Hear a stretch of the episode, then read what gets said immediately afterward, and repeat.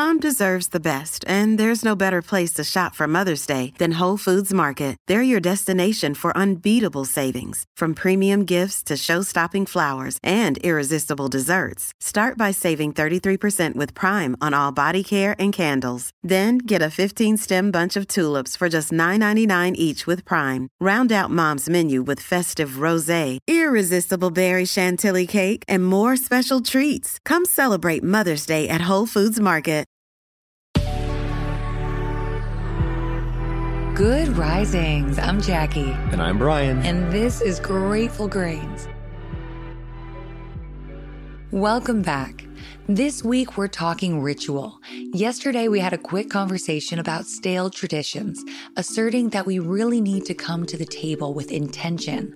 Today, we're talking how to use ritual in order to build new habits. Ritual and habit are in many ways synonyms. For the purpose of this conversation, we're looking at habit as the end goal and ritual as the daily practice to get there. For example, if the goal is to make a habit of getting better sleep, our rituals might be an early wake and walk in the sun, a daily dose of fitness, and a sundown disconnect. It's our non negotiable baseline. Ritual is doing the exact same thing on a daily basis in order to strengthen our mindset and keep us on our chosen path.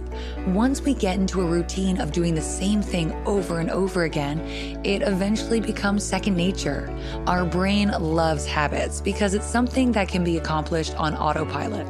For example, the process of getting into our cars, setting down our belongings, fastening our seatbelts, and starting the engine tends to unfold the same way every time.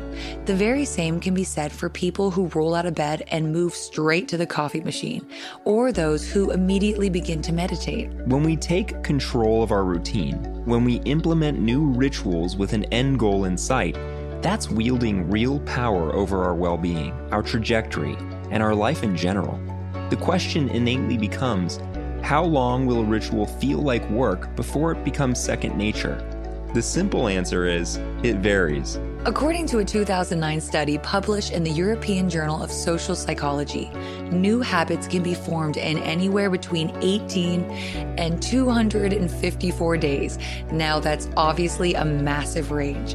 We're talking the difference between two weeks and eight and a half months.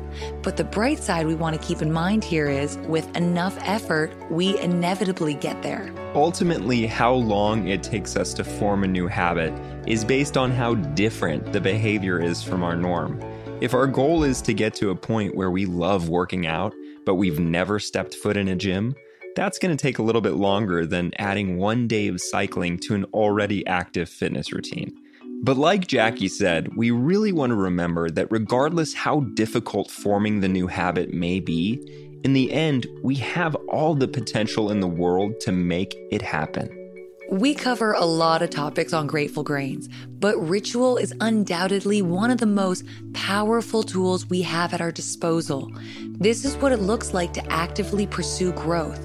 This is the stuff that can turn your entire world on a dime and leave you completely and utterly different than where you started. Again, we look at that goal. It can be anything. It can be to put a stop to our negative mindset.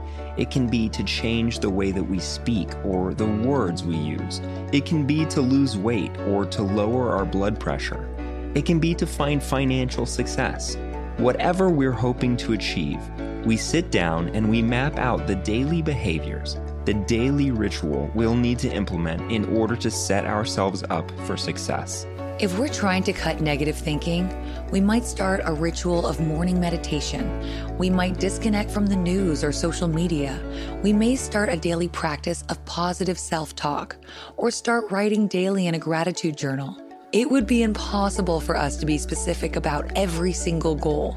But the point we really want to get across here is that every single goal really can benefit from an adjustment in your daily routine. Ritual is what separates people who fall off the resolution wagon from those that stick to it and create real change in their lives.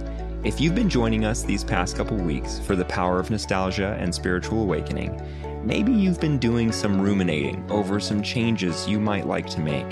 Maybe you're on that path of deciding what your resolution is going to be, if you decide to make one. If it serves you, consider taking a moment today to jot down some of those thoughts and then brainstorm what kinds of daily rituals might keep you on that path toward success.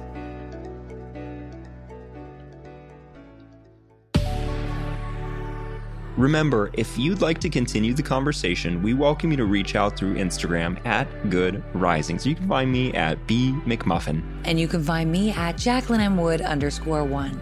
Come back again tomorrow for day three of our week on ritual. We'll be talking building new memories. Until then, remember, a better tomorrow starts with today. We have some exciting news. You can now search more than 700 Good Risings episodes on the new Fathom FM app the podcast player from the future. Go to fathom.fm slash good risings and ask questions to hear answers directly from the Good Risings podcast. Good Risings is presented by Cavalry Audio. This is the story of the one. As head of maintenance at a concert hall, he knows the show must always go on. That's why he works behind the scenes, ensuring every light is working the HVAC is humming, and his facility shines. With Grainger's supplies and solutions for every challenge he faces, plus 24 7 customer support, his venue never misses a beat. Call click grainger.com or just stop by. Grainger, for the ones who get it done.